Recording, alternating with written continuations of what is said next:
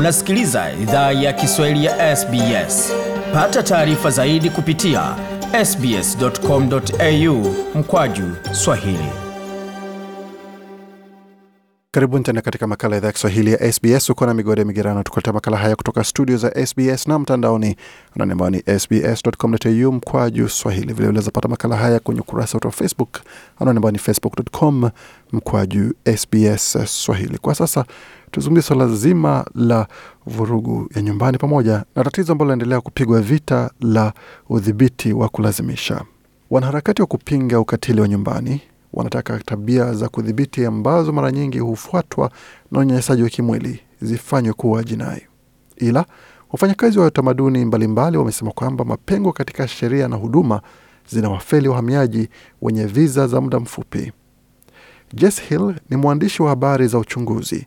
Amefanya utafiti kwa miaka minne na ameandika kuhusu janga la unyanyasaji wa nyumbani nchini Australia katika kitabu chake kwa jina la See What You Made Me Do ambacho kwa sasa kimegeuzwa kuwa makala ya vipindi vitatu katika runinga ya SBS. Amesema hali isiyokubalika ya udhibiti wa kulazimisha mara nyingi hufanya aina hii ya unyanyasaji usionekane. Huyu hapa akifafanua mifumo ya kawaida. If you feel like you're having to ask for an allowance, Kama unahisi unastahili omba hela za matumizi like au hauna namna ya kupata hela, kama unahisi ni kama unatengwa na marafiki na familia, unaambiwa huwezi waona au mpenzi wako. anafanya degrading vigumu sana kuwaona, wanakudharau kila wakati na kukulaumu, wanatishia kujiumiza ukiwaacha, wanatishia kudhuru wanyama au wanatishia kuwaua watoto. Huu ni unyanyasaji unaoitwa tabia ya kudhibiti. Ripoti mpya ya kituo cha tamaduni nyingi cha InTouch dhidi ya unyanyasaji wa nyumbani ilipata kuwa asilimia 92 ya watendaji wa unyanyasaji wa nyumbani walikuwa wametumia tabia za udhibiti. Anu Krishnan ni mfanyakazi wa jamii mjini Melbourne. Amesema tabia za kudhibiti katika jamii za tamaduni tofauti si tofauti na uzoefu katika jamii pana nchini, ila wanawake kutoka jamii za tamaduni nyingi huenda mara nyingi huwa hawatambui uzoefu wao kama unyanyasaji kwa sababu ya tamaduni yao. Kulazimisha mtu wa kidini, kwa mfano Mhindu au Mwislamu, kufanya vitu ambavyo ni kinyume na dini lao, kulazimisha mtu ambaye hula mboga za majani, kula nyama na kumdhalilisha anapokataa kufanya hivyo. Baadhi ya vitu hivi huenda visionekane kama udhibiti mkali wa kulazimisha, ila madhara yake yanaweza fanya mwathiriwa apoteze uwezo wa kujikinga. Data kutoka shirika la Children by Choice imeonyesha kuwa mwanamke mmoja kati ya watano kutoka jamii zenye lugha na tamaduni tofauti hupitia uzoefu wa kulazimishwa kuzaa. Theluthi tatu ya wanawake hao waliripoti pia kupitia uzoefu wa unyanyasaji wa nyumbani wakati huo huo. Jatinda Kaur ni mfanyakazi wa jamii mjini Brisbane. Huyu hapa na maelezo zaidi. The partner or the husband will Mpenzi au mume atajilazimisha kujamiana na mkewe kwa matumaini kuwa atabeba mimba, ambayo itakuwa na maana kuwa ataendelea kumtegemea mmewe. Marisa Ristich ni meneja wa shirika kwa jina la Sera ambalo makao yake yako Gold Coast. Shirika hilo hutoa huduma nyumbani na unyanyasaji wa nyumbani kwa wanawake kutoka jamii zenye lugha na tamaduni mbalimbali. Amesema waathiriwa wa udhibiti wa kulazimisha mara nyingi hujihisi hawana uwezo katika mahusiano. her job is to bend her head and do as she was told. Kazi yake ni kuinamisha kichwa na kufanya anavyoambiwa. Mara nyingi huwa wanafanywa waamini kuwa wanapojitoa na kumkubali wanaume wao kufanya maamuzi yote ya maisha yao, anakuwa ni mwanamke mzuri. Sehemu tatu ni kwamba hawaelewi kuwa aina hiyo ya uhusiano ambao wako ndani ni uhusiano wa unyanyasaji. abusive. Anu Krishnan ni mfanyakazi wa jamii. Ameongezea kuwa waathiriwa wa unyanyasaji wa kifamilia mara nyingi huwasili nchini Australia bila mtandao wa msaada wa kijamii, hali ambayo inafanya iwe rahisi kwa wapenzi kuwatenga na msaada wowote. These perpetrators can be really, really very clever and turn an entire Wahusika hawa wanaweza kuwa werevu sana na wanaweza wageuza watu situation tofauti ambao wangekuwa msaada kwa like, "Oh, she mwanamke katika hali hii dhidi ya mwanamke huyo, kwa kusema kwamba vitu kama hataki kuja kuwaona watu. Kwa hiyo mwathiriwa huyo anakuwa ametengwa zaidi alipo na anajipata hana pa kugeukia. Baada ya wanawake ambao wamezaliwa nchini Australia, wanawake wenye asili ya India ni wengi zaidi ambao hupigia simu huduma ya shirika la 1800 Respect. Shirika hilo hutoa huduma kitaifa kwa wanaonyanyaswa kingono nyumbani pamoja na kutoa ushauri kwa wanaokabiliwa na ukatili kifamilia. Jess Hill amesema wahanga wengi ambao wako kwenye viza za muda huwa wanasita kuripoti unyanyasaji katika mahusiano yao kwa sababu ya hofu ya kupoteza viza yao. Hii inaungwa na utafiti wa hivi karibuni kwa ukatili wa kifamilia na wenye viza za muda wakati wa COVID-19 ambayo ilipata kuwa asilimia 55 ya wanawake walioshiriki kwenye utafiti huo walikabiliwa na tisho za kufukuzwa nchini na asilimia 60 ya wanawake ambao wana viza ya muda walitishwa kuwa udhamini wa viza zao utaondolewa. A lot of women are fearful that they will be deported if they leave the person on whose Wanawake wengi wameogopa kuwa watafurushwa nchini kama wanamwacha mtu ambaye wanategemea kwa viza ya kuwa nchini Australia. Kuna vizuizi vingi sana kwa wanawake ambao wamehamia hapa na ambao si raia kupata uhuru wao katika hali hizi. Sheria ya uhamiaji ya Australia inawaruhusu waathiriwa wa unyanyasaji wa nyumbani ambao wana viza ya muda au viza ya harusi kupewa viza ya makazi ya kudumu hata baada ya uhusiano wao na mdhamini kuisha. Lazima watoe ushahidi kuonyesha kuwa waliathiriwa kwa unyanyasaji wa nyumbani walipokuwa katika uhusiano huo.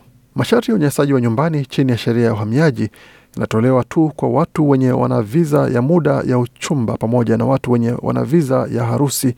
Waathiriwa ambao wako kwenye viza ya muda mara nyingi wanahitaji kuomba viza nyingine kulingana na uhakiki wao. Ali Moshtahedi ni wakili mkuu katika kituo cha ushauri na haki za uhamiaji. Amesema kuwa pamoja na uwezekano wa kupoteza viza yao na kutengwa na watoto wao, kuna hali pia ya kutaka kupona inayolazimisha watu wengi wenye viza ya muda kuendelea kuvumilia unyanyasaji. So by the time the victim survivor makes a decision to leave, they actually don't have any. Kufikia wakati mwathiriwa au mhanga anafanya uamuzi wa kuondoka, wanakuwa hawana ustawi wa kifedha, hawana mtandao wa kijamii wa kuomba msaada, huenda hawana Medicare, wanaishije kwa kima cha chini bila kutegemea mtu ambaye amekuwa akiwanyanyasa na kudhibiti maisha yao kila siku. Bila shaka tumekuwa na wateja ambao? Wanaondoka katika mahusiano ya unyanyasaji bila sehemu ya kuenda isipokuwa kuishi vibaya au kulala ndani ya gari. Je, hali hiyo inaweza dumu kwa muda gani? aliuliza. Bi Marisa Ristich amesema kwamba hali hiyo inasababishwa pia na changamoto kama hizi. Wateja wake wengi huamua kubaki ndani ya mahusiano ya unyanyasaji hata kama wengi wao wanaelewa haki zao ndani ya mwaka wa kwanza kuishi nchini Australia. Very often the women's shelters are at capacity. Mara nyingi makazi ya wanawake huwa yamejaa na hayawezi kubali kuwapokea wanawake ambao hawana mapato. Hata kama wanawake hao wanafanya kazi kisha wanaomba msaada katika makazi ya wanawake, ina maana kwamba lazima waache kazi yao. accommodation means that they have to leave the paid employment Kutambua mapengo katika mfumo wa uhamiaji na jamii kwa watu wenye viza ya muda, Biristich mara nyingi huwasaidia wanawake ambao hawako hatarini wakati huo kuwa na mpango wa usalama na kuboresha hali yao. they provided with qualified legal advice about the family law Huwa wanapewa ushauri wa kisheria kuhusu mahakama ya familia, ushauri wa kisheria kuhusu uhamiaji, msaada wa mahakama ya unyanyasaji wa nyumbani, sehemu ya polisi na kinachoweza tokea kama wanaenda katika mahakama ya unyanyasaji wa nyumbani. Nchini Australia, mwanamke mmoja huuawa kila wiki kwa sababu ya unyanyasaji kutoka kwa mpenzi wake wa sasa au wa zamani. Wanaharakati wa mashirika ya msaada wanaomba matendo ya udhibiti wa kulazimishwa yafanywe kuwa jinai, hali ambayo wataalamu wengi wametambua kuwa ni chanzo cha unyanyasaji wa kimwili au mauaji.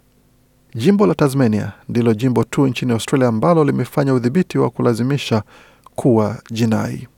Mwandishi wa habari na mwandishi wa vitabu Jess Hill anaamini kwamba haitachukua muda mrefu kwa majimbo mengine nchini Australia kufanya tendo hilo kuwa kosa la jinai. Huyu hapa na maelezo zaidi. We've got Queensland who have already basically committed to criminalising coercive Tuna jimbo kama Queensland ambalo limeahidi tayari kufanya udhibiti wa kulazimisha kuwa kosa la jinai. Jimbo la New South Wales liko katikati ya uchunguzi wa kufanya matendo hayo kuwa jinai.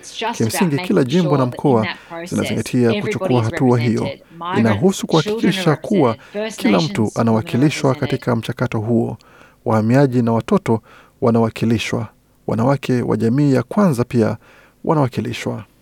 Wakili wa wahamiaji Ali Mojtahedi amesema kufanya udhibiti wa kulazimishwa kuwa kosa la jinai lazima lijumuishwe na kufanyiwa kazi uhaba wa huduma zinazohitajika kwa wahanga na waathirika. Huyu hapa na maelezo zaidi. Criminalising it without actually addressing all the other issues Kulifanya liwe jinai bila kushughulikia masuala hayo mengine yanayowaathiri wanawake wanaokabiliwa na udhibiti wa kulazimishwa, huduma za jamii, kupata nyumba, kupata Medicare, kupata msaada wa kisheria, kama si mfuko mzima wa huduma.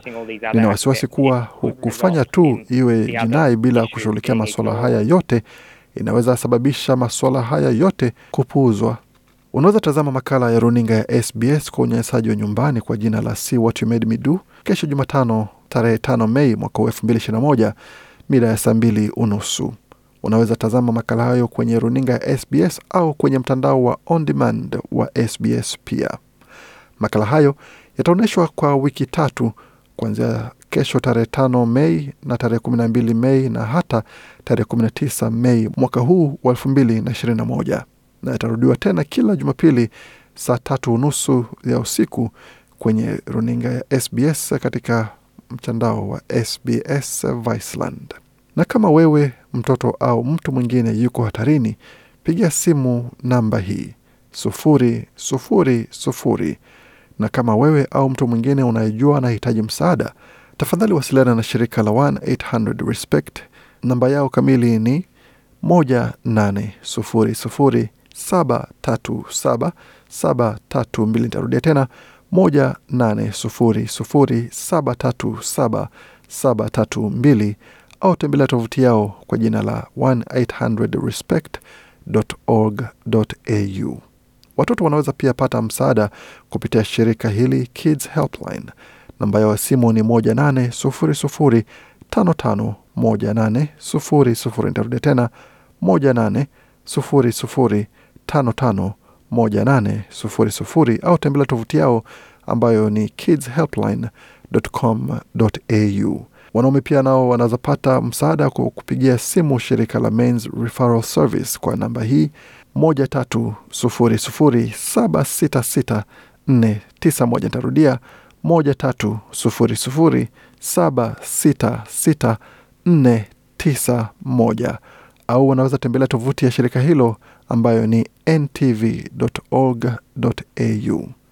na unaweza pata msaada pia ukiwasiliana na shirika la Lifeline kupitia namba hii moja tatu moja moja tena moja tatu moja moja moja nne, au kupitia tovuti yao anwani ambayo ni www.lifeline.org.au. Makala yaliandaliwa na waandishi wetu Emy na Gode Migerano. Kwa makala mengine kama haya pamoja na ratiba matangazo yetu, tembelea tovuti yetu anwani ambayo ni sbs.com.au mkwaju Swahili. Hii ni idhaa ya Kiswahili ya SBS. Je, unataka kusikiliza taarifa zingine kama hizi? Sikiliza zilizorekodiwa kwenye Apple, Google, Spotify au popote pale unapozipata.